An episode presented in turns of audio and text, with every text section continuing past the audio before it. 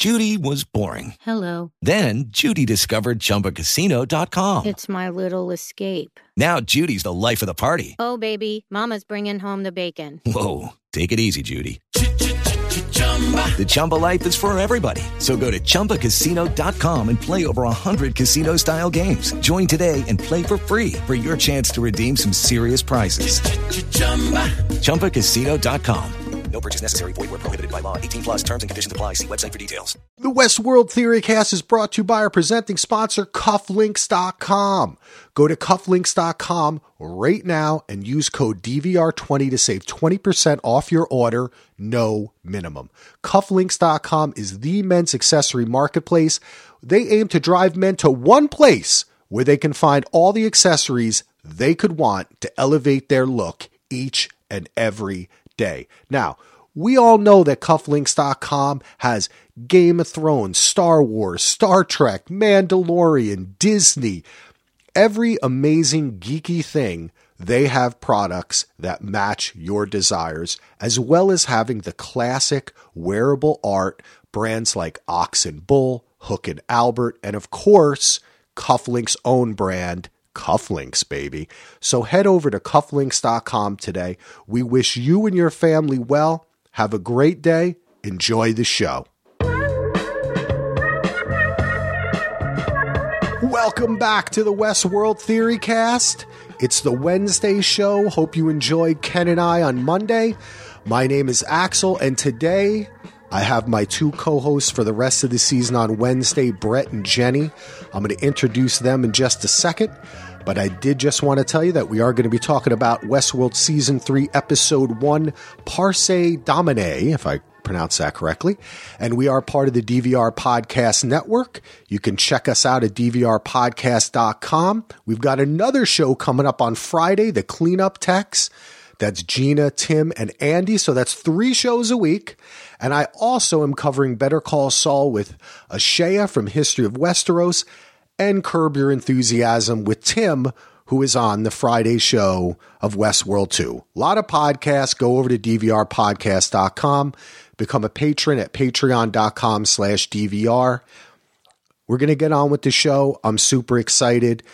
I know that a lot of you heard Jenni and I cover Big Little Lies, and she was always like a super feedback giver for Westworld. So it's awesome that now we're here, we're doing a show. How you doing, Jenni? I am doing great. How are you?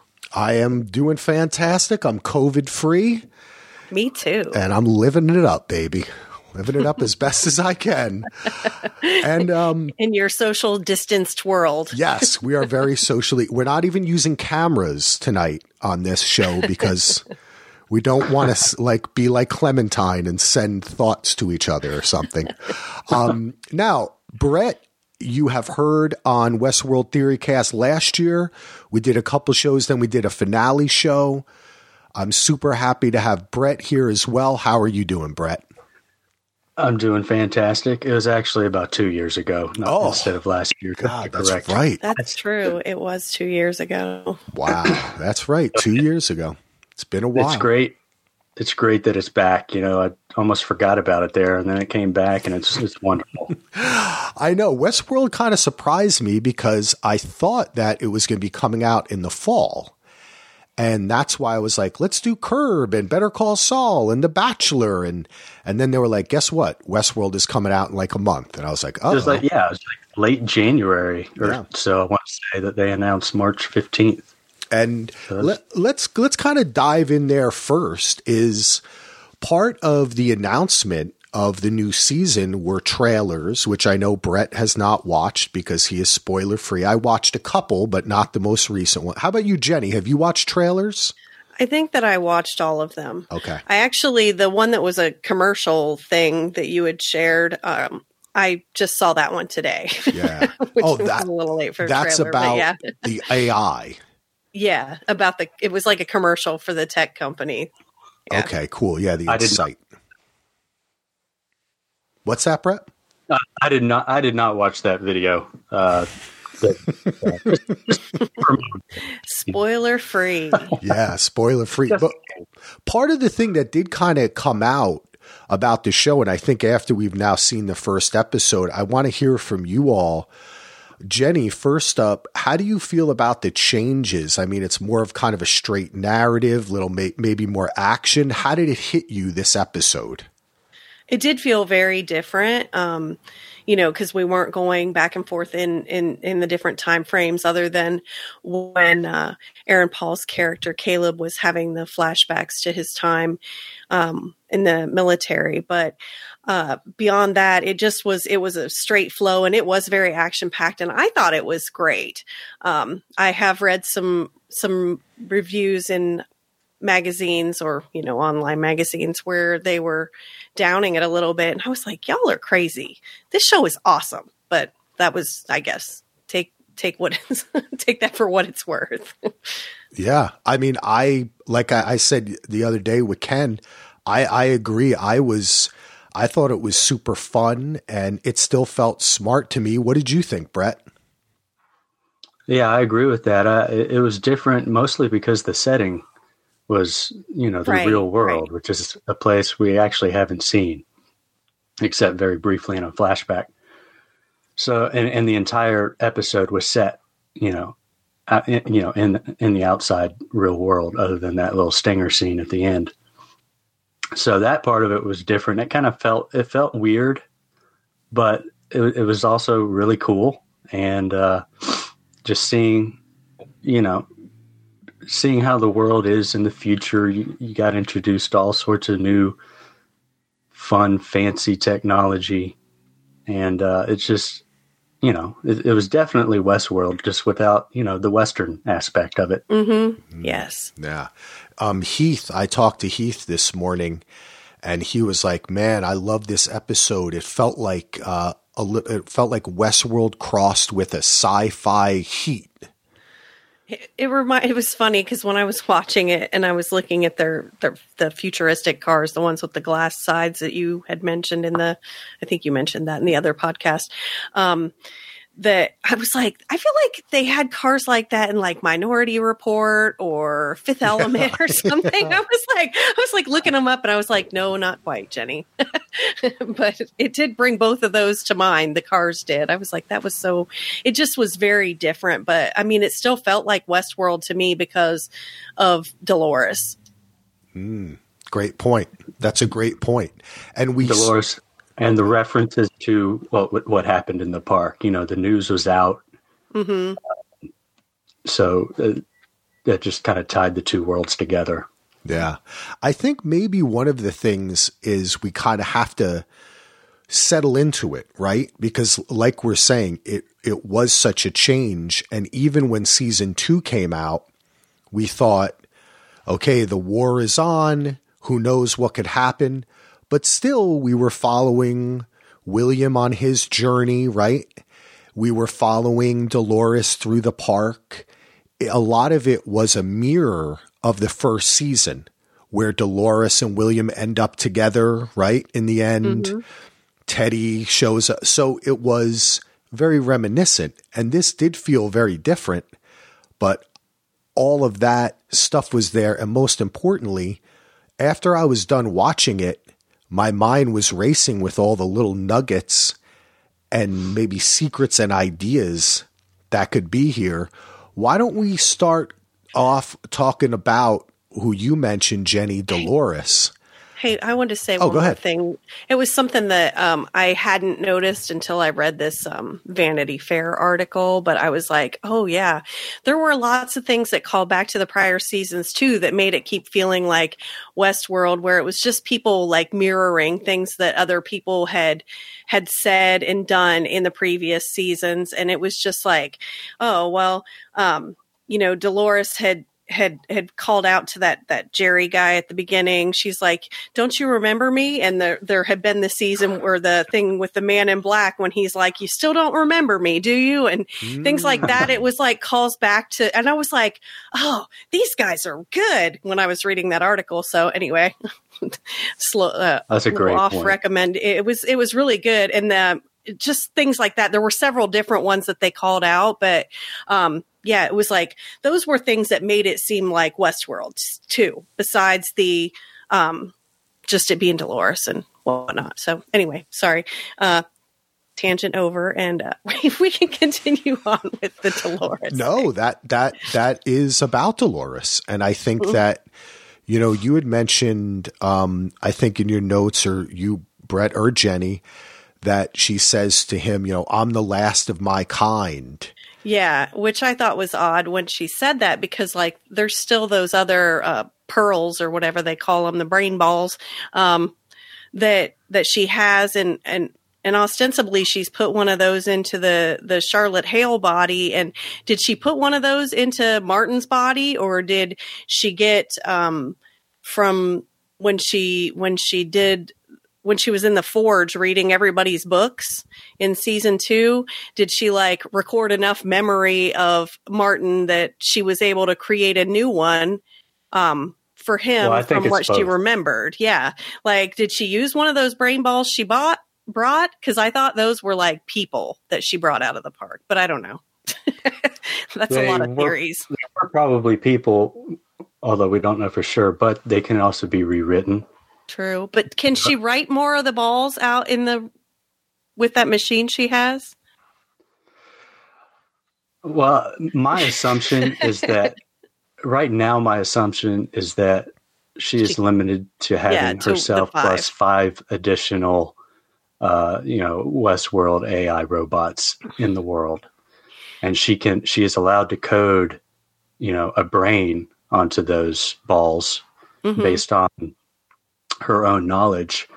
You know, she she went deep into the forge and read a bunch of those books, you know, hand quotes, and so she has extensive knowledge on the consciousnesses of uh, you know many of the guests that were there, including this Martin guy. Mm-hmm. Mm-hmm. So she, she was able, and my, you know, my theory is that she was able to download enough information about Martin into her own head while she was there in order to put that on one of the balls that she smuggled out in order to, you know, create basically a replica.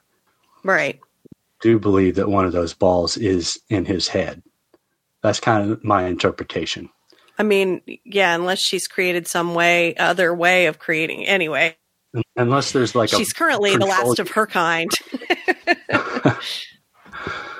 No, there's a, what a control unit you were saying. Unless there's a control unit ball printer, right? In uh, in you know Arnold's sanctuary, kind of like how we saw in the James Delos lab where they were printing off the the red ball mm-hmm. hybrid. Mm-hmm. Maybe there's a ball printer there. We just haven't seen that yet. Right. Yeah, that's the. I, I think that it's questions like these that I hope that we find the answer to. I'm, I mean, I know sometimes people can say, you know, that's a little pedantic or getting caught. She's got this many. What can you do? Like, kind of watch a show. But I think it's important. And I think that they play with things like that to reward the viewer that pays closer attention to it. Right, like uh, we want to know yeah. who has the five balls. Because, but I who are the five balls? a lot of balls talk here. Um, I, I, think that the the I'm going to go back to calling them pearls because okay, every time we'll you say balls, I want to crack a joke. The thirteen year old. hey, Brett, like Jenni was saying before, when your kid's seven, you're going to get to that too, where it's like a lot of balls and talk. Um, a lot of jokes about balls. Um, but that is an interesting idea, right? Many of us had thought the significance of her taking the five pearls out in the bag was that she had taken people with her. Mm-hmm. But I think that you all are hitting on something different, which is that she perhaps doesn't have the means to produce any more balls. So that just means that she can change the information inside of them but it's the actual physical container that can fit into the other contraption which builds the body that is what is of importance here. And whoever is in that ball can change because if she read those books in the forge, which is the right. code of right. these people, she's a robot. She can access that information like she was there at any point perfectly right? With total yes. fidelity. So by reading it, it's what Brett said, downloading it. So she has all these different people. Uh, in, and I, I think that that's while you were talking, I was kind of like, I think that's the answer.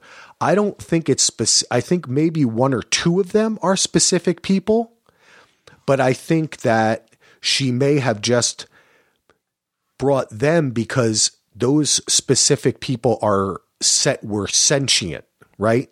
Mm-hmm. But because she said, I'm the last of my kind, it makes me think maybe we're they wrong. Were just blank. Yeah, they're just blank. They were just blank balls. So at any point in time, she can only have five robots working for her hmm. out in the world. She can only copy five people right now. That's that the extent ex- of her plan. Yeah, that that sounds like a solid explanation for it that, really does. That line that she says, "I'm the last of my kind," which is kind of strange for her to say that, but that makes sense in yeah. that context. Because you think, oh, maybe one's Teddy. He became sentient, so the idea of copying him is is different.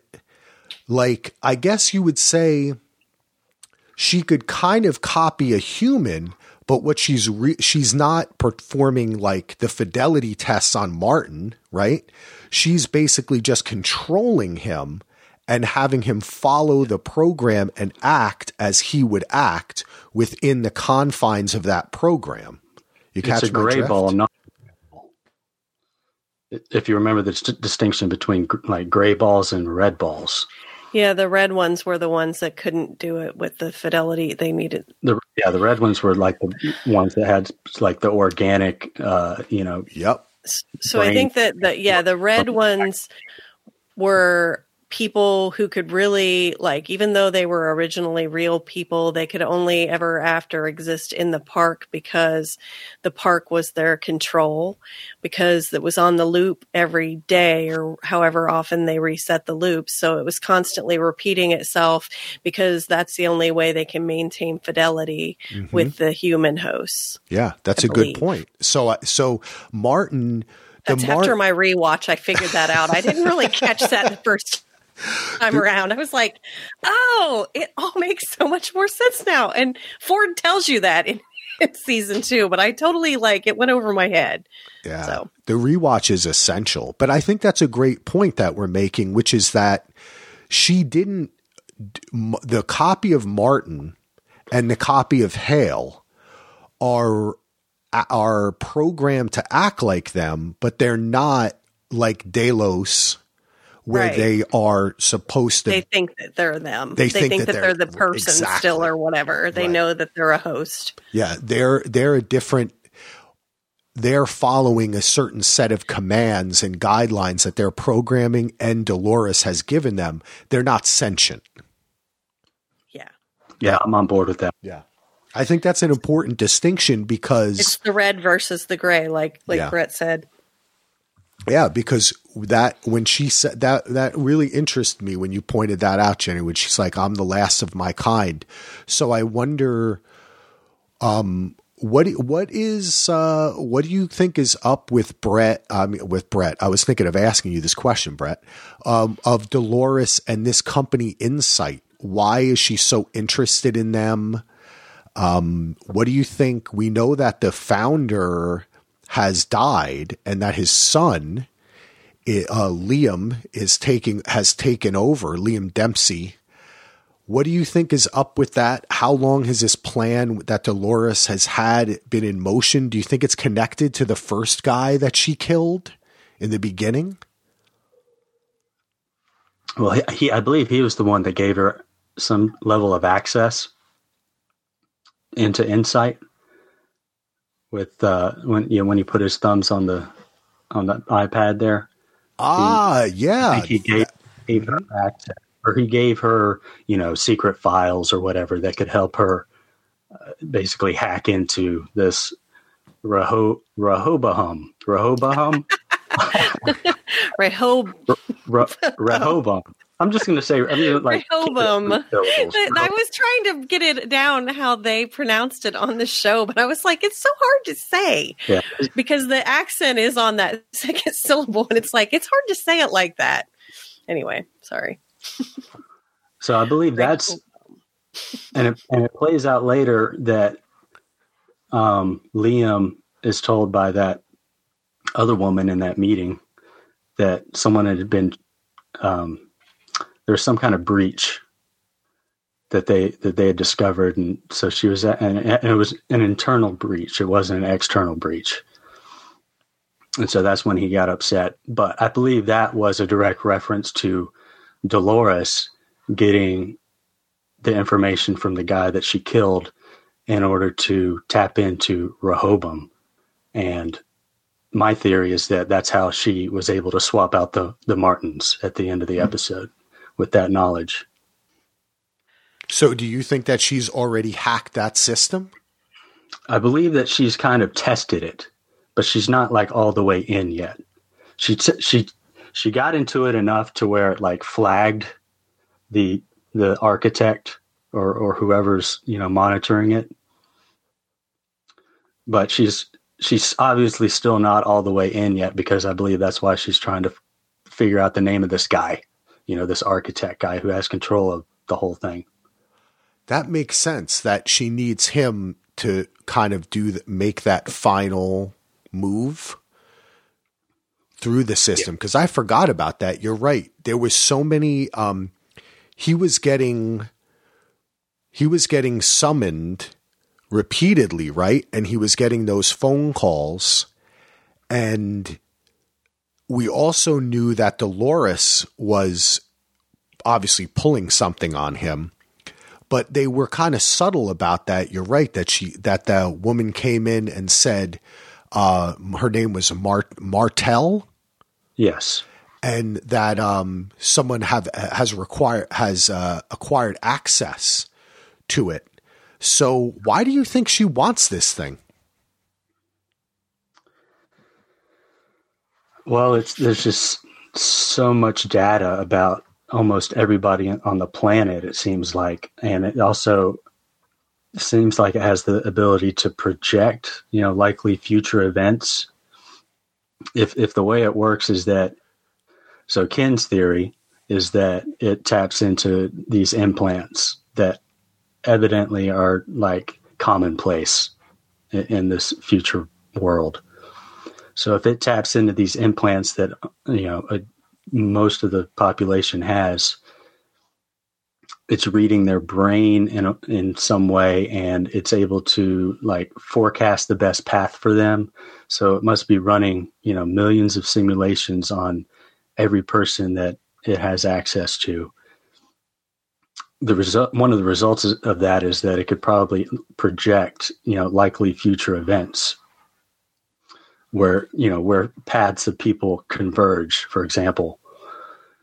So having that knowledge of so many you know human beings plus perhaps the ability to predict the future are some things that she may be after. I'm i'm not totally sure exactly what she wants it for yet but i can tell that it's a whole lot of valuable information well, it's like the Forge, but in the real world. I mean, it has all their their information. I mean, you know, I, so right. basically, where the forge was like just this storage thing that like you could forge things from, literally, you could forge people from from the forge.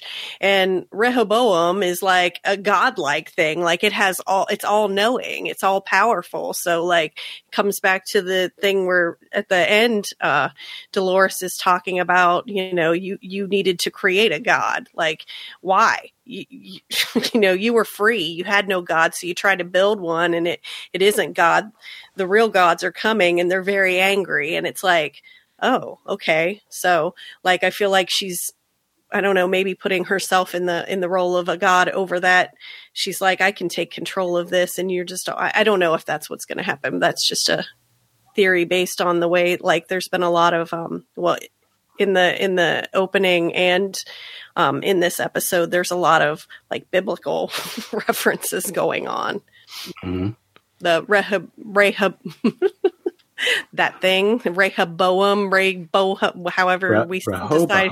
Thank you. I think, yeah, I think um, Rehoboam. I don't. They say it really fast, and it's really hard to say. But like, he was the son of Solomon in the in that was this, and he took over half of Israel when Solomon, King Solomon, died. You know, the son of David. If you have any biblical stuff, you know, in your brain, which you may or may not, but like that's all like you know godlike stuff from and and uh one of the reasons that Solomon fell out of favor, which Solomon was apparently the name of the predecessor to Rehoboam on the um, from Incite's Company. It says that I think in that commercial I read I actually read that in an article, but I did watch the commercial. I did I missed that uh, reference, but it was Solomon and then Rehob. I I knew this Rehoboam was a biblical name because I grew up going to church and anyway. Um, but I I was it's a whole lot of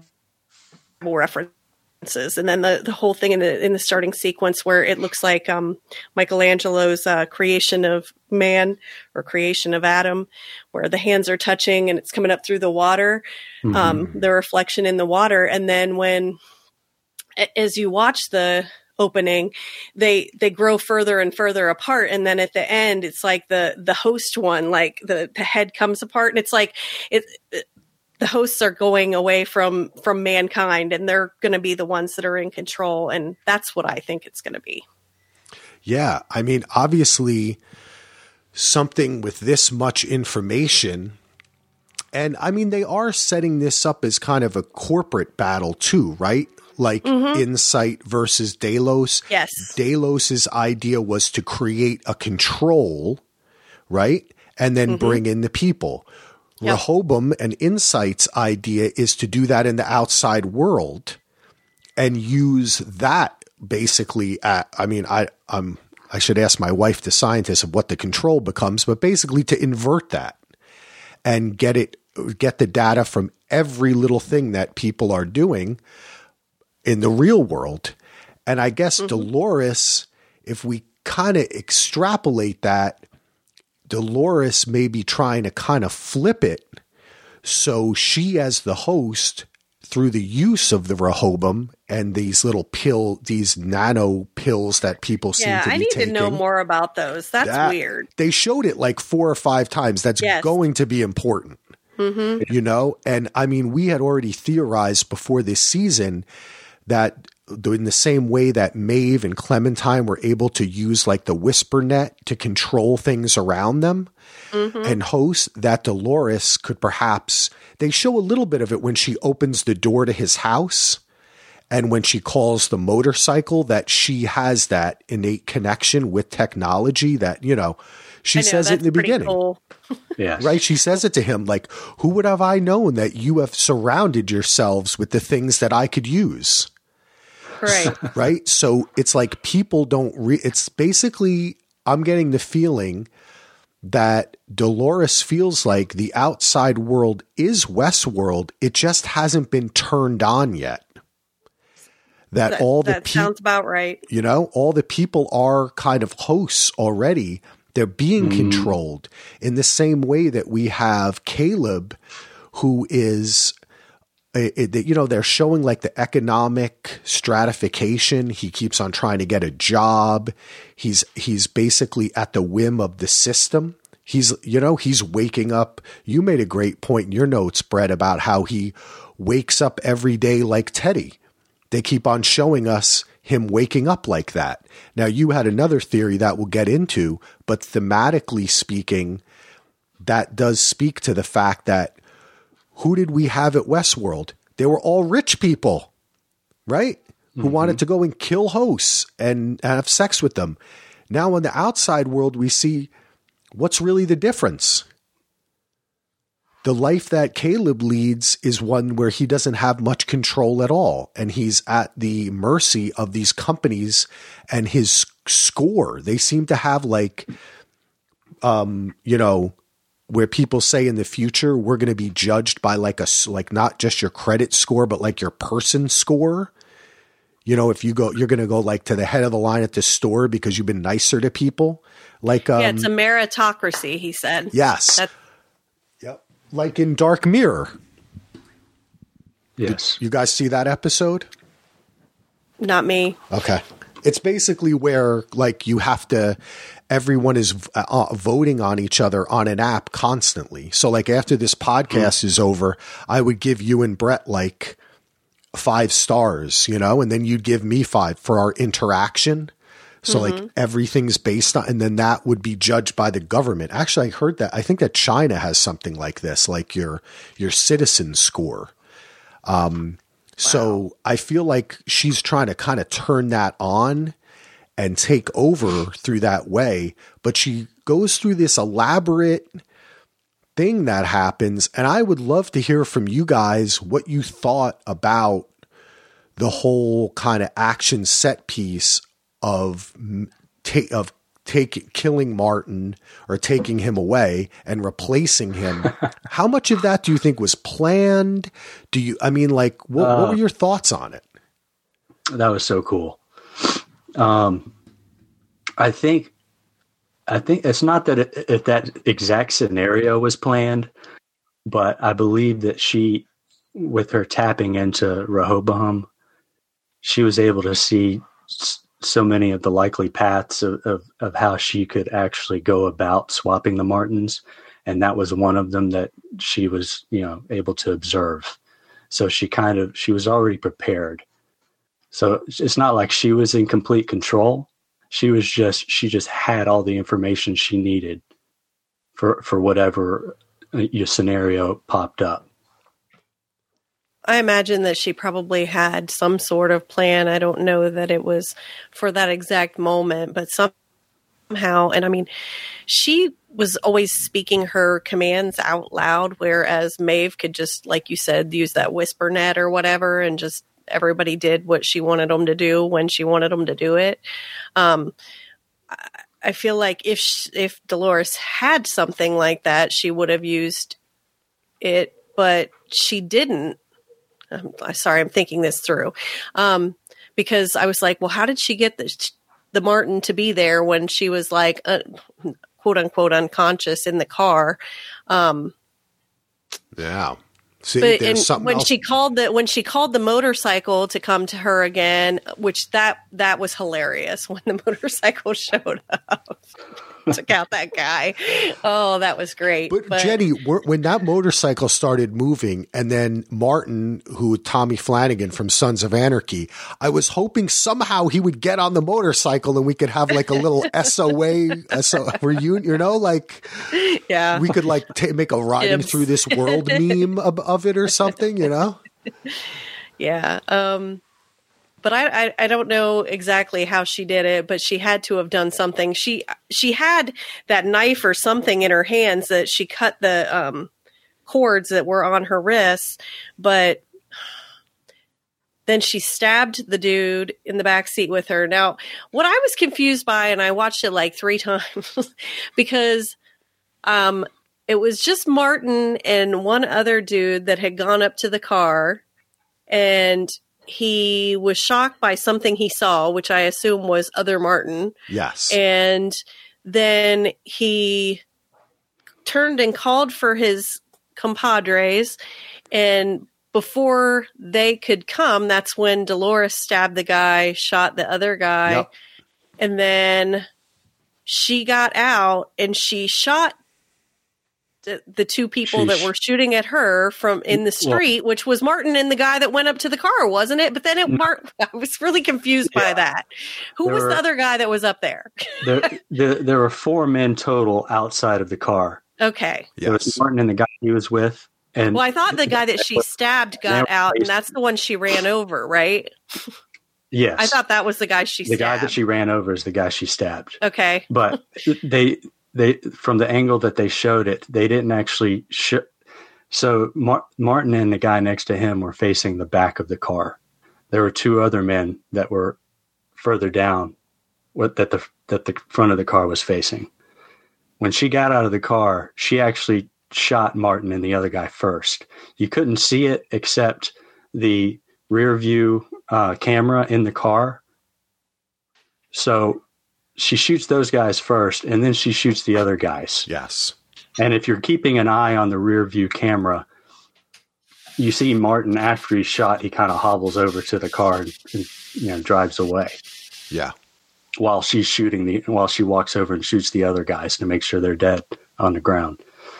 So- it was a little confusing, but also very awesome at the same time. Yes. How they how they incorporated the rear view camera in the car. And wasn't it cool how the rear view camera was like the phone where it goes over the edge, where it wasn't just like a little, uh, or I should say the monitor, it wasn't just a little TV.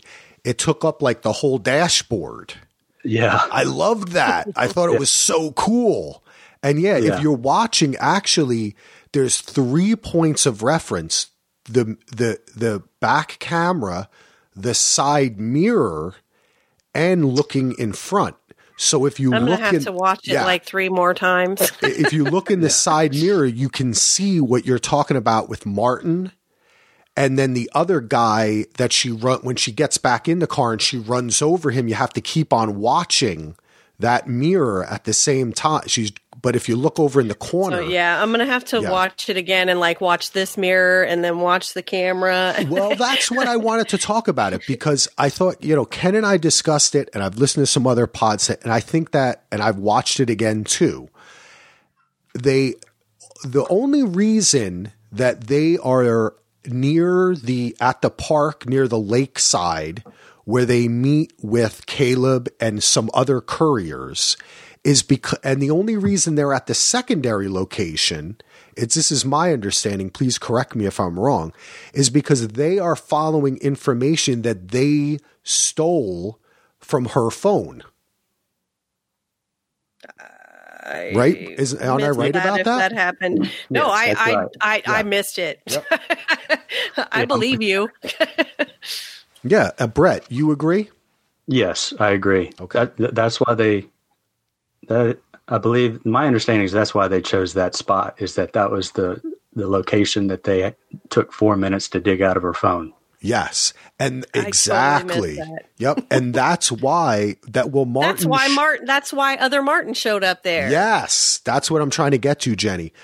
This whole thing is Now a it all setup. This is a whole set. It went h- how it was supposed to go, down to the fact that the medication that they inject into Dolores, trying to kill her. we- we're trying to kill her, woke her back up.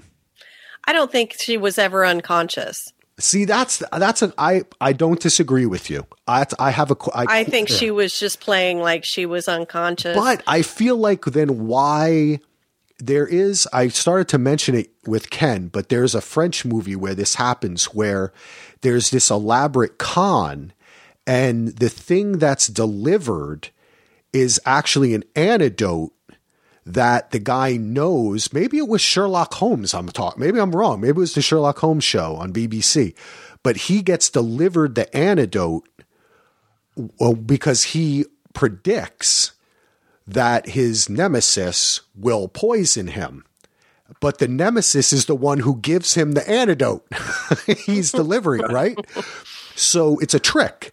So I, th- when I'm watching it, I'm saying, okay, what happens is Martin comes up from behind her, knocks her out, says to to uh, John Gallagher, or who I keep on wanting to call Liam Gallagher because I love Oasis, but he said, he said she's she has been you know receiving messages and texts and she do you even know who she is and then when he puts him up against the wall you know Yes. and he shows him her phone. And he says, Look at this message. And he says, We're going. And then they grab her and quickly get into the hover car and they go to the the the, the um lakeside. And I think he while they're in flight and she's all unconscious or something, they say the next location is here. Right? It's like it's I mean, don't let's not forget this is Joan and Nolan, Inception, right? There's like a series of events that are happening. And then Right.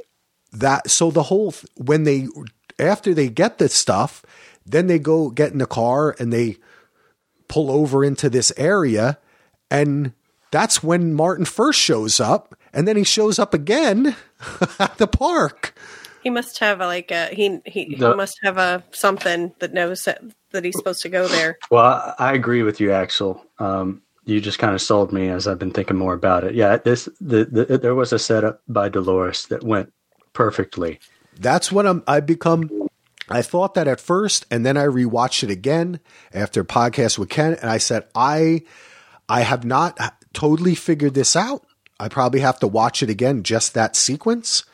But Well, it's the mine, but it has to do with Rehoboam because Yeah. It, okay, go ahead, Brett, because I think Oh. you're picking up on what I'm laying down. Yeah, I, I'm, yeah. I believe that she was able to to plan the scheme based on what she learned in Rehoboam, Yeah, as far as the paths that Martin would be taking over the next, over the course of the next week or whatever. Um, and even and the- down to the how very- they'd react. He'd try Yeah, to the- shoot yeah, you here. He'd sequence when he flees in his car and he drives he's driving somewhere and she's chasing him and she diverts from the chase because she knows where he's going. She knows he's going to that park. So she she uh, and i believe she obtained that information based through rehoboam but that's the, that's how she was able to intercept him at the park and you see her you know veer right while he keeps going straight. Yup. so And- she, and- yeah that has all this information on him Uh, Yeah, and we, as- and we have to and when and this is a type of show where if this was a normal, you know, cops and robber thing, you know, or like a Sherlock Holmes thing, you have to suspend your disbelief and say, well, he's really smart, he's a detective, you know. But in this, you can say, no, they're using like a computer algorithm.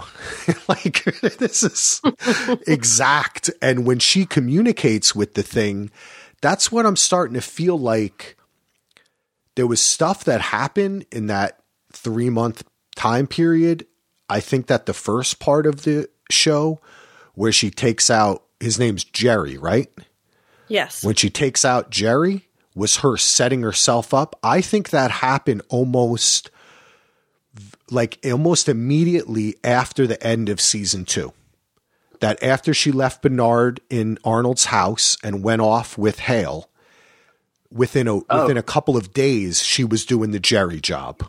Yeah, that actually may have happened before she even woke Bernard up. Oh, great point, Brett. If you can, if you consider the language she used, that I'm, I am the, I'm the last of my kind, at least for now. Hmm. This could have happened before she actually built Bernard back up. Great point.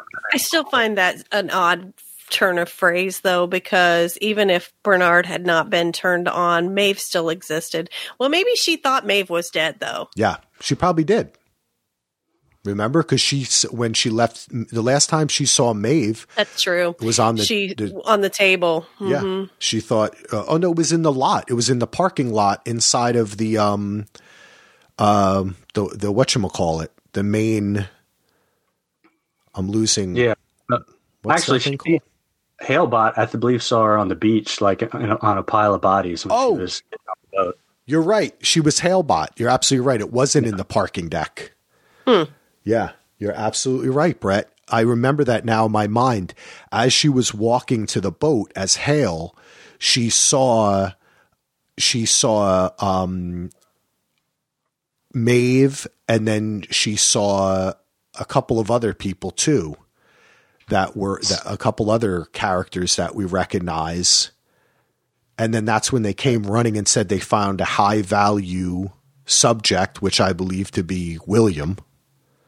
Right. and then she got on the thing. All right. I think this well to go back to the whole go back to the whole heist i think upon further examination there was the thing that gets me is why the deliveries what was being delivered that's why I thought that those drugs actually woke her back up or helped her in some way. Because could you guys figure out? Well, the well, Martin ordered that package, didn't he? Yes, he did. And he had the guy inject her and he injected her with two of them and he kept feeling her neck for a pulse and he or well, it looked like he was feeling her neck for a pulse, but he said she's still breathing and oh, then okay, um okay, Martin or uh, Martin said to give it to him if you got to do something or you need something done, you got to do it yourself or something to that effect. And he was getting ready to inject her himself. He had one in his hand when the other car pulled up and he went to go see what it was. Yeah. Oh, See, I didn't oh, remember okay. some of the shit. I just missed that one. and I know what scene you were talking about Yeah. finally, but it took me a while to get there. I was like, oh, oh, way back. Yeah. So, but I don't, I didn't remember all the, the things about looking through her phone because I, mi- I did miss that. Okay, that's interesting because the secondary part I want to ask you all is if you thought that the meeting with Caleb was on purpose. I do. Okay, I like Brett's theory. I think you should let him tell it now. go, Brett. oh my god. Okay. Um. All right. My theory on Caleb is that he is the test subject of a secret hybrid host experiment in the real world. Now, my evidence for this is well, visually, the way you mentioned that he wakes up in his bed every morning, you know, from the, the camera angle is the exact same with the light shining in on his face, just like Dolores woke up in the uh, in her ranch bedroom. You know It that Maeve identical to me. sometimes woke up like that too. Right. So it wasn't even just Dolores. That was like mirroring back to the other seasons too. Anyway, continue. Sorry. Um, so he and he he mostly works the same loop every day. Um, he does not have an implant, which means perhaps he's untouched by Rehoboam, which means uh, it, which would be smart if this were a secret project, so that he wouldn't be outed. His mother tells him, "You're not my son," so that could just be her recognizing that he's not him. He uh, he admits that he's been shot in the head before when uh, he has the gun in his face. So my theory was perhaps instead of a brain reconstruction, he was led to cogni- uh, cognition replacement. The theory, the therapy program that he's in, could actually that he's enrolled in could actually just be a fidelity test. His best friend Francis dying in the war is his backstory or his cornerstone. And once he realizes that, that man on the other end of the phone is not his friend, he passes his own fidelity test and he's allowed to exit the program, which we see him do. So that's kind of how I, I tied the theory together in my head. Do you think that this is something that Ford had set up on the outside world and is part of? Because I go back to that idea that Ford, and I know you love the idea too, that Ford is still somehow doing this. Is this maybe something that he left to help Dolores and that's why he completes the program, right? And then what happens? He meets uh, Dolores. He meets Dolores almost immediately. Yep. It could be Ford.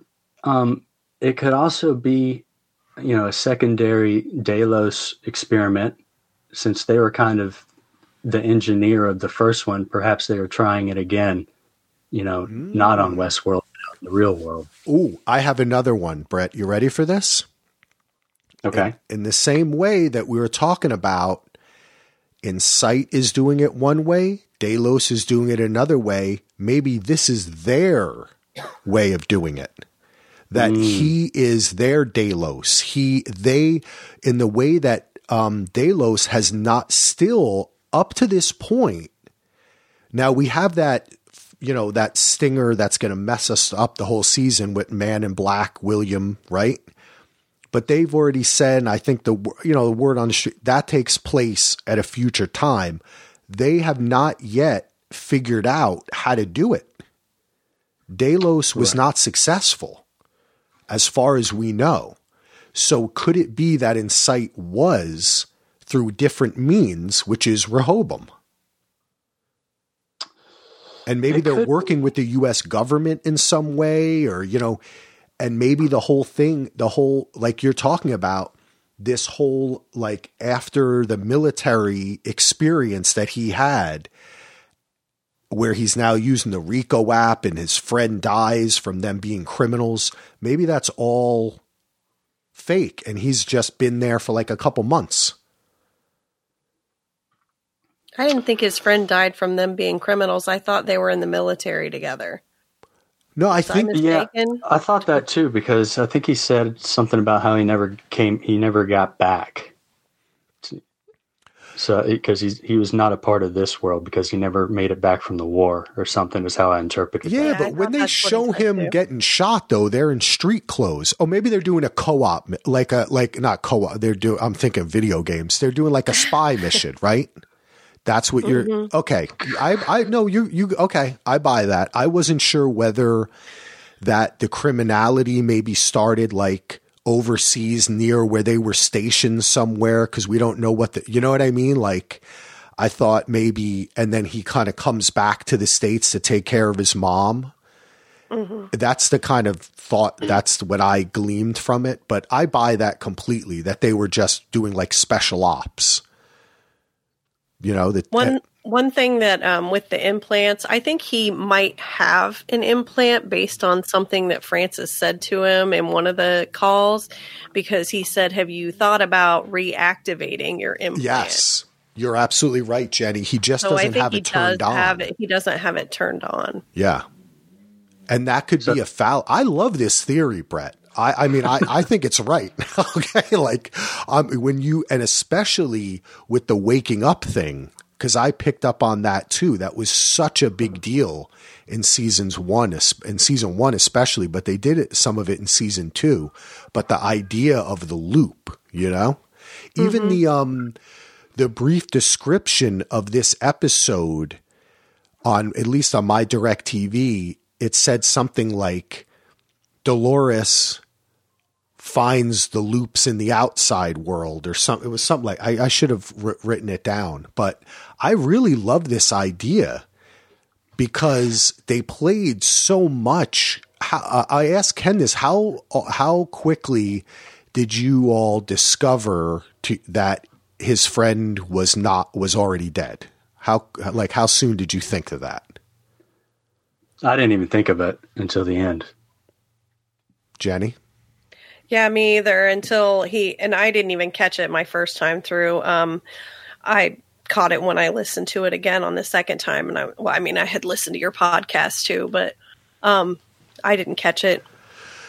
You know, I, I'm not trying to trying to boast or anything. You know, I'm just saying that. I, I was almost immediate for me. You like, saw it coming. Yeah, I mean, almost immediately. Like, I think the second, the first call, I was just thinking, oh, that's Kid Cudi, or because I, loved him on Made in America, that HBO show. I don't know if anybody ever watched that. Nobody probably did, but um, I I really thought I always thought he was.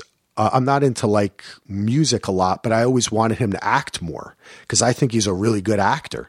And I was like, oh, cool. And then I was like, he sounds robotic though. This is, and then I was like, that's not him. Immediately, I was like, that is an AI pretending to be him. This is a therapy program. And it was. That's exactly what I thought it was. but You're I, so smart. I'm, well, I'm, I'm just Well, I saying. didn't even the guy that the guy that told them that they didn't have any jobs for him. I, I even thought that guy was human until the end of that conversation. So I'm just a sucker. I just I thought everything was so fake in this world. Um, and also that has been that's not the first time. There there I read some sci-fi book or story that had something like that.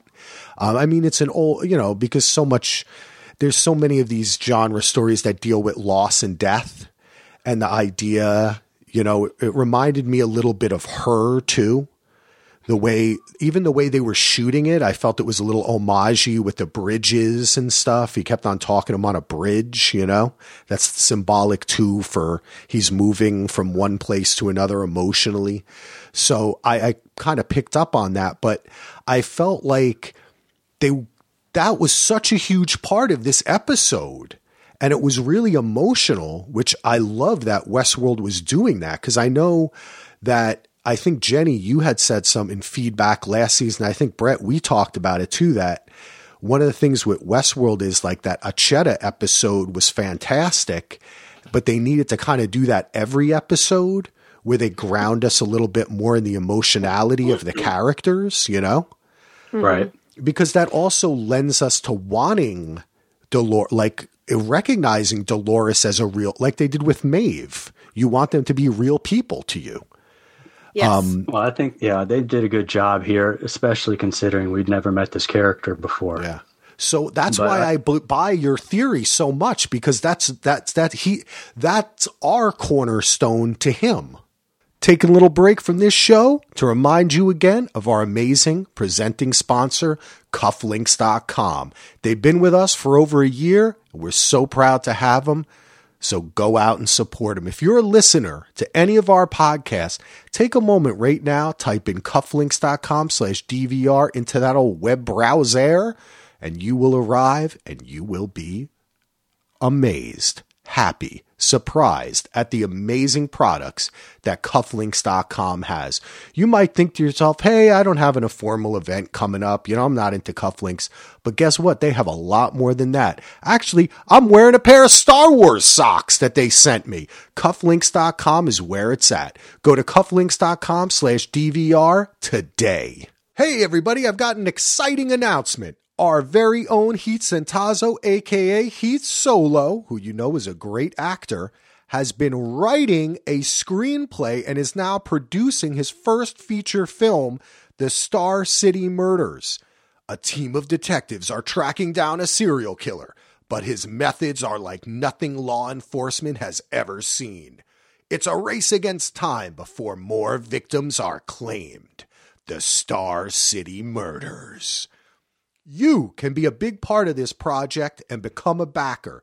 Just go to cefilms.com for all the information on the film and how to donate, or go to kickstarter.com and search the Star City Murders.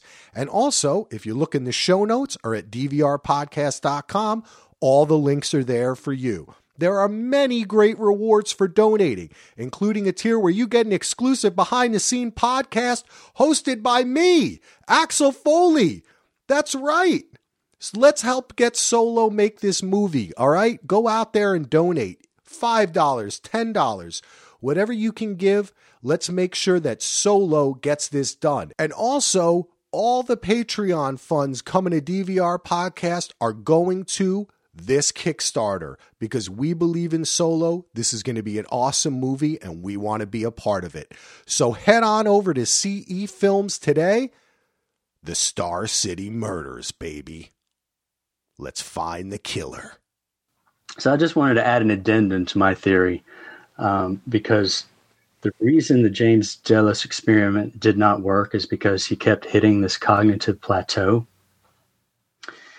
Uh, I theorize that the reason the Caleb experiment did work is that he had not only did he have a cornerstone and he had an an active core drive, but he also had enough stimuli to, to occupy his brain. You know, with, with James Delos, he was confined to this small apartment and he grew bored and it's almost like his new mind had too much time to question its own existence. But with Caleb, he's out in this busy, flashy real world. He's so preoccupied with just surviving and finding a new job. So there's no impetus for his mind to perceive a break in cognition that would lead to this existential instability. I, I, I, I, I love that. I think that's, dude, this is what we were talking about last year when we said, why didn't they just put him in the park? Exactly. Right? Like, why didn't they, why did they keep Delos? They were, they tested him in the, in the, um, cradle, right? Or no, I should say in the forge because that was the first level, right? Remember Right. when they entered the forge? Well, that's that's what I was. That's kind of what I was saying before, Axel. They couldn't do that with him because they he died and he didn't know he he died and they had to like preserve his consciousness from there. And because he wasn't one to go visit the park, he he needed to be in his real world surroundings and they found that they couldn't do it with the real world surroundings that's what um, ford said when he was talking to Bernard or Dolores or whoever it was he was talking to in season two about halfway through when he's like, we found that we had to do it this way, you know, within the park. But yeah, because he hadn't been spending any time in the park, I don't think that would have worked for Delos. It would have been too big of a shock. I agree, but it could work. It possibly could have worked for William, and maybe that's still an open question. Right. Because- like, was he really? Mm-hmm. the game that Ford was playing with William? mm, I'm not sure that we know for sure what that was. So You know, be that's funny because one of the things that I found odd in season two was when William should have been dead and he goes into that little way station and he pulls open the wall and he basically has a cheat code. He has like a life pack like you do in a video game. Like, how did that point. really, it was a restore point. Like, how Yes. was he able to restore himself if he, if he was an actual human? I wondered that, like, and it never really it- occurred to me to think that he might have a a ball in his head. The the only answer to your question is that future tech, future medical technology could, true. could could heal a couple of his gunshot wounds or something. Uh, who knows? Yeah. I mean, I, I have to admit that when I watched season two again as well, I felt like he gets shot on multiple occasions. like, there's no Right. way he's alive. But then with the stinger, it makes it out like, no, he only becomes a host after the last time Yes. he's shot and, and right by Dolores. Right. But I was like, wait, well, he's was- not even shot by Dolores. His gun misfires because she put that little thing in there. yeah. Right. That's right. You're right. So it's so it, And it blew his hand off. that that made me think, and I think I mean we had talked about last season is maybe he was the success, and the reason why Delos we think of him as not being successful is because he was purposefully preventing him from being successful because he wanted to control the company. And that was part of the reason as well that his wife committed suicide is because he had that capability within him. Now she saw his score and all that, but imagine if what else was on that card was information that he was purposefully stopping her father. Do you think she even knew that he had her father's consciousness That- or whatever I've in that test that- chamber? I've suspected that they might return to that. Um, if we return to his story, I'm not sure that we're going to return to his story that deeply, but I hope we do. And if we do, I suspected when I first watched it, I suspected it. And upon rewatch, I was convinced that he was purposefully keeping him there. That that's a great point, Axel. I, I love that. And so maybe they are successful, and maybe it has something to do with Ford. Maybe he helped them. Maybe it has something to do with Incite.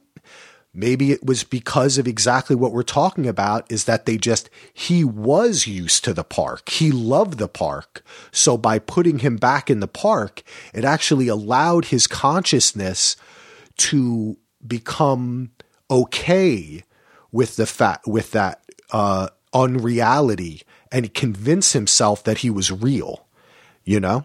Like that mm-hmm. was another thing that they did with Delos is they very quickly said to him, "You died." Right? Yes. They didn't. Yes. They didn't try to make him pre- pretend that he wa- never died. They admitted it to him, so he had to consciously accept that he had died and was in a new body through their technology. Maybe the fact that William was convinced otherwise that they lied to him, or and he lied to himself, and that he was in the park allowed him to flourish. You And know? Caleb, yeah, going back to Caleb too. He he was never told that he died. I love that's that. what in fact happened. Brett, So- I think that's so smart, man. And also, the other thing is with the use of Ro- Rohabim, Rehoboam, um, it could augment his reality, right? Even even little things that it it. I mean, what I'm trying to say is, if he's having a bad day, or maybe they're they're reading his levels of how of the acceptance, you know, of the program, they he finds a dollar on the ground. Do you know what I mean? Because they an implant makes somebody drop it. I'm just little like like a video game. Like their pro Rehoboam programmed the world around him to make it better for him to achieve the, this goal. And so then that opens up a whole new avenue of control.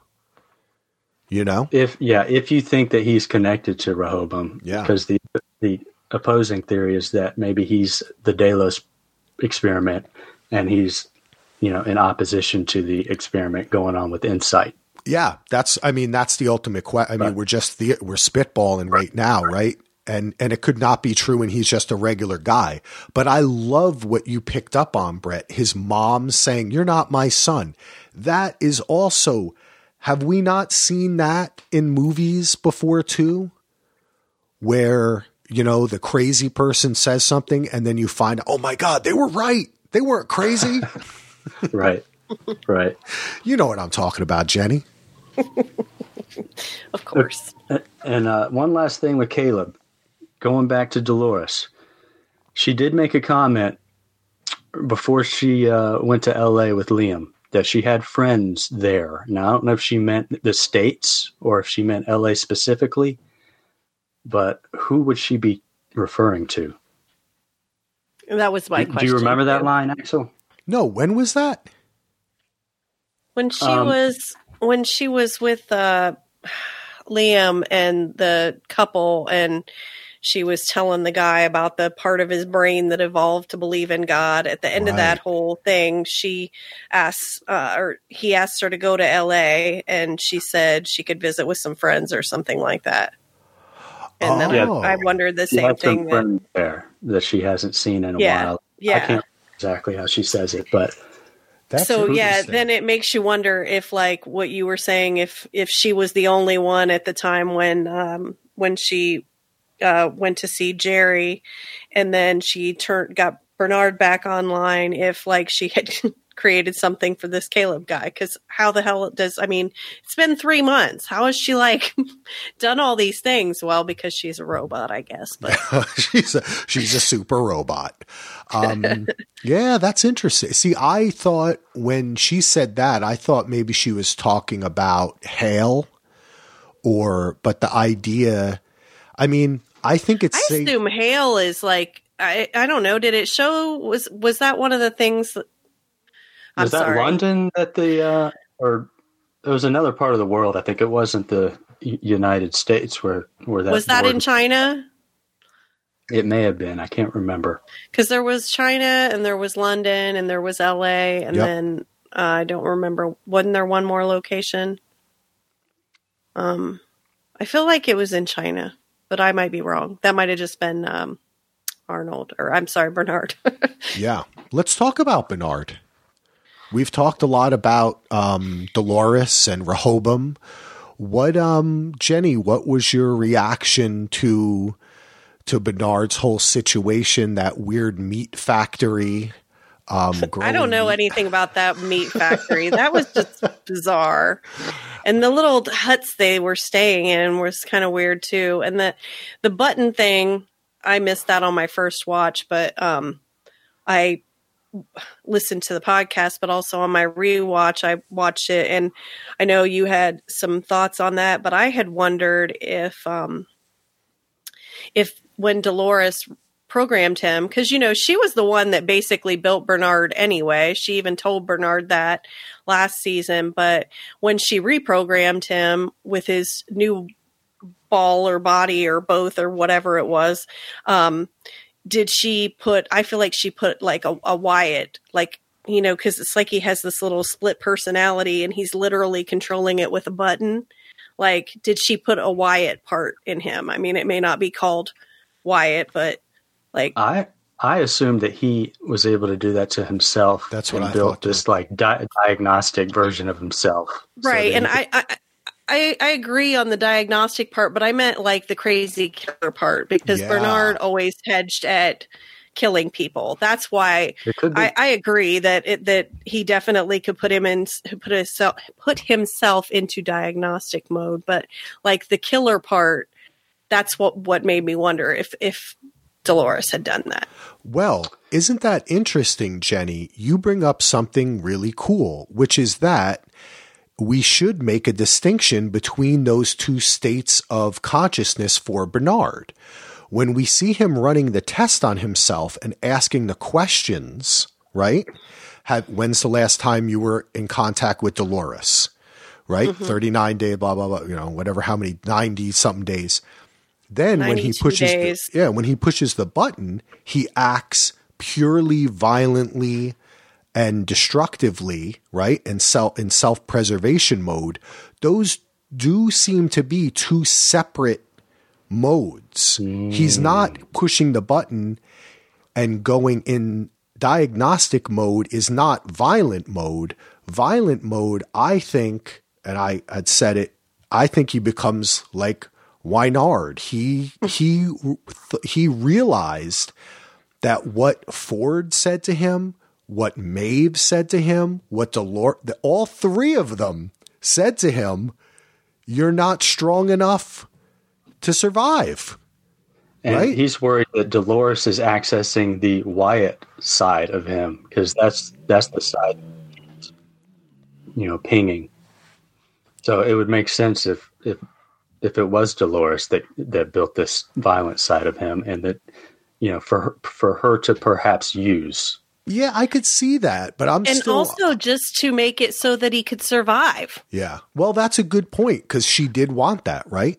She definitely wanted him to be a part of this story and act as a foil to him. And obviously, she set him up. Do you guys think it was her that set him up, or was that something that just happened? You know, that they blame him for everything now? I believe it was her that set him up. Um, I had always assumed that he kind of brought her back, or she brought him back out of like a mutual respect. But there is part of me that wonders that if the only reason she brought him back was that so he, since everyone believes that Bernard is human, if he can be a scapegoat for the massacre that went down in Westworld, and so as long as he's like a fugitive out there, the people would want to believe that he's responsible for programming these, you know, what happened, as opposed to, you know, believing that the, the robots became sentient on their own. Mm, yeah. So it, I think it could buy her some time if he's, you know, a fugitive out there uh, Yeah. and a scapegoat. and it makes sense to that that does i guess i'm it's hard to tell because she is the one who made him and the way she explains it at the end of season 2 is you know she says i'm not if i if i i wouldn't do this if i was human i'm something different you know and i know we need to work together like this and then it it still makes me think of like was that Ford really though? you know, like I want to believe it's her and but then why would she blame like make a preemptive strike and immediately make him a fugitive? It seems like kind of unfair, but then it does seem like the most plausible way to also get the company back up and running as soon as possible and take control of it as as Hale, which she's obviously done. Right. So it does make sense that it was Dolores that did this. Um, but I, I, think don't it's know. hilarious that they have an algorithm bot standing in for. I'm assuming William or the Man in Black or whatever. Yeah. I think so too. I think that that thing was standing in, For, but I have to say, I don't think that Dolores put this Wyatt program in him. I think he did it. I, I think that he augmented himself with this because he knew that he had to do it. But I think it also begs the question, and he introduces the idea of a part of him being in contact with Dolores without another part of him knowing. This kind of continued bifurcation of Bernard that how much should we trust his actions, you know? Like I still don't maybe that's why he's going back to Westworld. Why do you why do you guys think he's going back there? I think he's going back to get Maeve to bring down Dolores. I like it. that's yeah, that's my first thought too. Yeah. That's what I think too. I think he's going for Maeve. Now there had been some suggestion of Ken suggested, I think, and I read some comments and whatnot, um, to kind of bring Ford back, like find him in the Westworld system somehow. I don't Uh, please, please gonna let that happen. be true, but I don't think so. That would be cool. Yeah. I wouldn't mind seeing Anthony Hopkins in a few more episodes, but He's coming back. he's not. Do you? I mean, do we? I, I think he's coming back. uh, I won't say that. I mean, uh, do I think he will? No. Would it be possible? Yes. I'm not going to Okay. say it's impossible. Okay. I know. I have not heard any chatter, though I was not really listening for it Yeah. either. No, me neither. Spoiler free, baby. I don't. I try not to read any of that stuff. So if he pops up, but I could see it happening because he just looms over everything. And even when I watched could last too. season, I and was he, Maeve is his favorite. Yeah. So Yep. I, and I watched last season, and all I was wa- I was thinking is like, man, so much of this is still him. Yes. Yep. I, w- I wonder if if uh, his fingerprints are out in the real world anywhere as well. Mm. Yeah. We shall see. It was a great I episode. feel like he spent his whole life in the park. yeah, I know, right? Like he was born there. Oh my God, he was a host. Arnold created well, I everything. mean, they did have the little. They did have the little boy uh, version of him Yeah. there. Yeah, that's that Arnold true. had created for him. Yeah, in the rewatch, I forgot that that little boy popped up again, and then and then uh, William shot him and killed him. Right? Mm-hmm. All right, Robert, I've had enough of you. Exactly. All right, Robert. Okay, so let's end it up. This is a great discussion, by the way. You guys feel good about our first episode? Too. Yeah, I'm I'm totally geared up. Yeah, It's- me too. I think it just set everything up. Cool. Let's um let's talk a little bit about Maeve, and then we'll uh, hightail it out of here on the Pony Express. What did you think of the Maeve stuff, Jenni? Um, I agree with what you and Ken had said that it, it does seem like she had just awakened. She seems totally clueless um, as to what's going on around her, but I I can't wait to see what what the season has in store for her because Maeve is one of my favorites. I have no idea what to think of Maeve. Uh, Since the season two finale, she just kind of dropped. I guess she uh, she completed her mission in saving her daughter, and then just kind of collapsed. And then she wakes up sometime later in like World War II world, I guess. Right. I think that she was ready to be done then and and maybe it's Bernard got to Westworld and turned her back online. That's- yeah, that's what I said, and Woke I her back up. Mm, I- yeah, because she's I like that. she has blood on her hands, so I'm assuming that she has been operating as a Actual, uh, just regular host without the conscious consciousness, host, right. Yeah. Yeah. for for some some period of time until I guess just now. and what happened in that room to change that state. We know that Maeve had done this before, like Akecheta and other hosts that we may learn about later, that Ford said that it happened routinely, that the living in these loops would cause them, and that was the purpose, to wake up. And that Maeve had woken up many times over that 30 year span. And so hmm. are, are we, is she, is it- is it kind of like, is there an impetus behind it? Bernard, Felix, somewhat, maybe it's Rehoboam. Maybe Rehoboam got into Westworld, I don't know, and woke up Maeve to defeat Dolores, you know? But I like the idea of we're seeing Bernard, Well- like what the result of Bernard getting to Westworld is like, come on, you know, we got to get her back into action. I also had the thought maybe Felix was kind of protecting her by keeping her in that loop, you know? Yes, I, I agree with that too. Uh, and we saw her wake up hosts as, as like one of her powers. I guess she could kind of wake up hosts. Yeah, she did it to so her daughter. Yeah, so perhaps someone's doing that for her now. So perhaps that is Bernard. That's, that's, Oh, I like that idea. Wouldn't it be beautiful if her daughter was playing like some other character in the and and she wo- like that she returned the favor to her because my understanding is in season 2 she's starting to wake up her daughter, right? And then it gets interrupted I think by the other the new mother. But when the daughter is sitting there with Akecheta, he Ah, they're- recognizes they're in the virtual Eden right now. So Oh, that's true. That's the like a satellite uplink, is what they made it sound like. Yes, so you're if they're on a satellite somewhere or somehow, they're still stored. So they I, theoretically could come back. I would. Mm, yeah, see, I was thinking I of a copy, but you're right. It's not her. That that copy would not be the woken up daughter. The woken up people are in the forge. They- or They would need to be reawakened. exactly.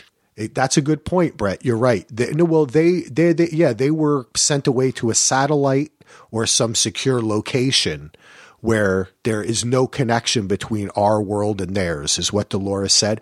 But then again, too, I don't know if I believe that. You That's- know what I'm saying? It's true.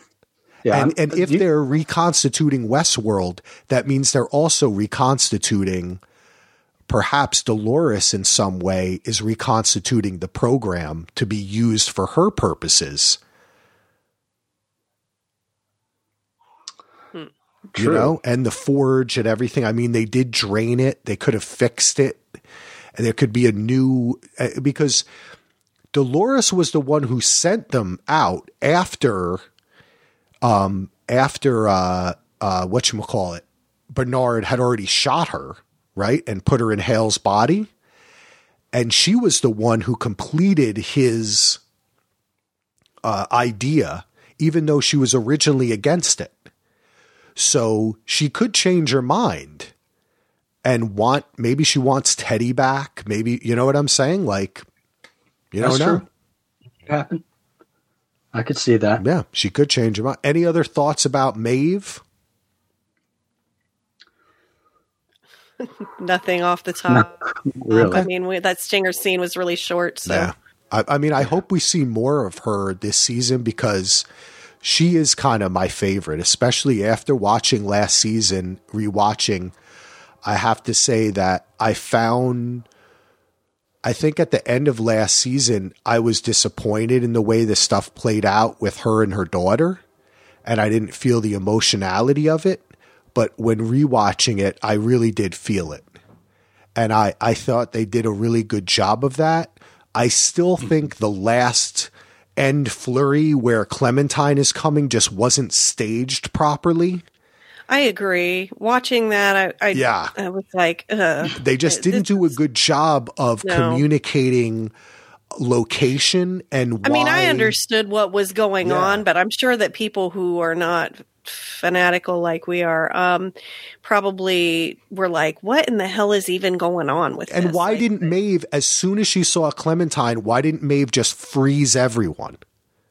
or something like You know- yeah, Or say kill her, Because kill, she- yeah, because know? she could have stopped she could have stopped it i feel Yep. like but she just started running because i remember thinking that when i watched it the first Yeah. time too i was like why are you not stopping this maeve well, I think yeah, that's that's what bothered me as well. Mm-hmm. Is we were led to believe that she had powers that were were not being exhibited at, during that scene. Yeah. Now, see, upon the rewatch, I did pick up on something I think I said last season, which is that we're supposed to believe that the instead of doing that, her overwhelming, overriding um, passion was to save her daughter. So she instead of stopping what was happening and taking control of it, she ran after her daughter That's and, true. You know, and Right. more people could have, she could have saved people, but she didn't want a chance that the daughter didn't make it. Um, and I can buy that. But I think that unless they then have her reflect upon that and see a way that she could have done both or how that choice really reflects on her. Cause like you said, Jenni, it's interesting. She does just kind of die with a smile on her face. Mm-hmm. She just gives herself up at the end. So I wonder, is this new Maeve going to be the same Maeve that we saw in Shogun World? Or is she going to be, once she wakes up, she doesn't have that drive to find her daughter. And that was the whole drive last right season. she's not going to have the same drive at Yeah. all for sure What's her drive going to be? Is she going to, is she, she's Ford's favorite. Is she going to decide, hell, I don't, you know, I could almost imagine Maeve saying, I'll just stay here. You know, like, I don't want to deal with the humans. Like, you know? right in the world that he created for me Yeah. but she wanted to leave before she wanted to leave in season one. Remember, she like got on the train, and then when they Yes. came and told her, "Oh, hey, I located your daughter. This is where she is. but is." that was Ford. That, was wasn't her. That's true. That's true. He did say Well, that okay, he but wrote Ford that story say- for her. But Yeah. he's tried to get her to escape. Yeah, but that was her. Her, you know, yours That's is a true. story of escape. He But- tried to get her to escape. But You're right. chose something Her different. That's when she underlying, yep, became. was her daughter. Mhm. That's when she became sentient. Is That that, was her moment corn- she chose it? Yeah. So now Yeah, that her for- cornerstone is in a vault in some satellite, what is she going to do with herself? I find that to be interesting. Well, Ford did say the definition of free will is the ability to alter your core drive. I think Mm. so, and so, and that's what she did when she was on the train train and changed her mind. So maybe she'll do that again now that her daughter is safe. I love it. Brett, let's end it there. You're totally right. Uh, there's going to be a scene if we see where she says, "I have to alter my core draw." That's, you know, I create my own narrative now. My daughter is safe. I move on. You know, uh, but I wonder if it'll go a different way. It's interesting. I like it. All right. Any last thoughts, Jenni? No, not really. All right. Thanks. I mean, there's other things I could say, but like we've been talking long enough. Yeah. So It was fun. Brett, any last thoughts? My only last thought is that, and you touched on this with Ken. I wonder who the in the uh, the Delos uh, board meeting, who was being represented by that uh, algorithm, if we know who that is. And on a separate point, the Serac character that we learned, we get the name uh, Serac, who's in tr- the architect of Rehoboam. Yeah. Do do we know who? Have we met that person before? I think that person is the partner of um, Liam's father. Yeah.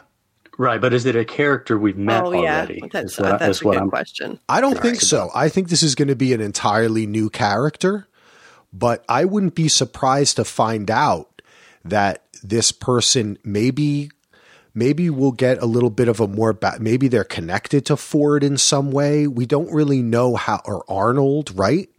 Like you've got to think they're setting up this kind of long long range 30 year history that this guy is somehow involved with them, but I think it's a new character, Brett.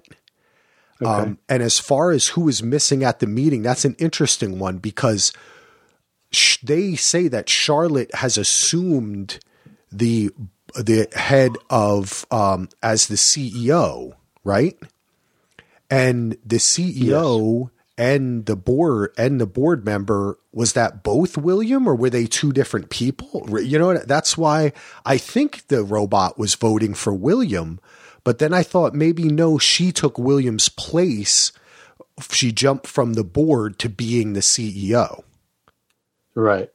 So it's, I guess I'm just not maybe up to speed on like corporate structure, but um, I will, that may be some, that may be a misunderstanding and it's just the robots voting for William. It, it might be nothing, but Yeah. it's just something I'm going to think about. Keep in, keep in mind. You keep thinking about that, Brett. you keep thinking it. We're going to be back next Wednesday. I like the way this went. I like this format.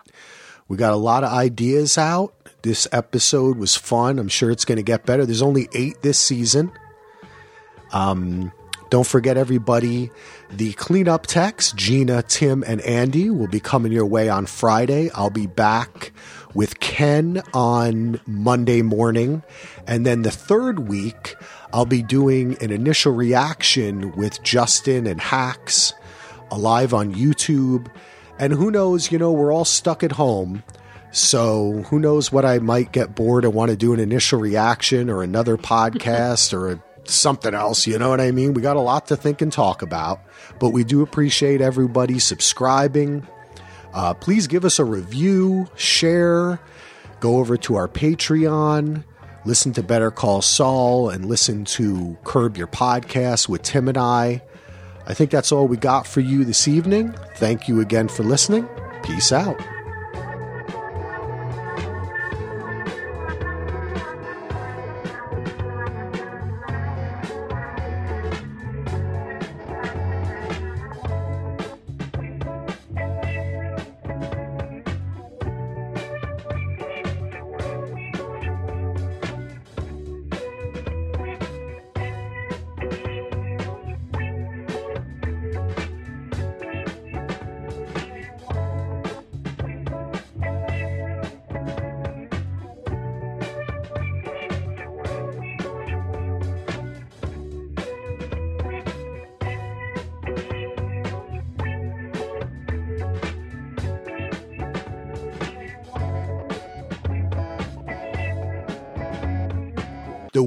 Was holding her was the exact same Yep. way at the end on the See, beach. that's another callback yep. Right. to the past seasons. It was when William caught her in the first season too, when she passed out. It was like Mm-hmm.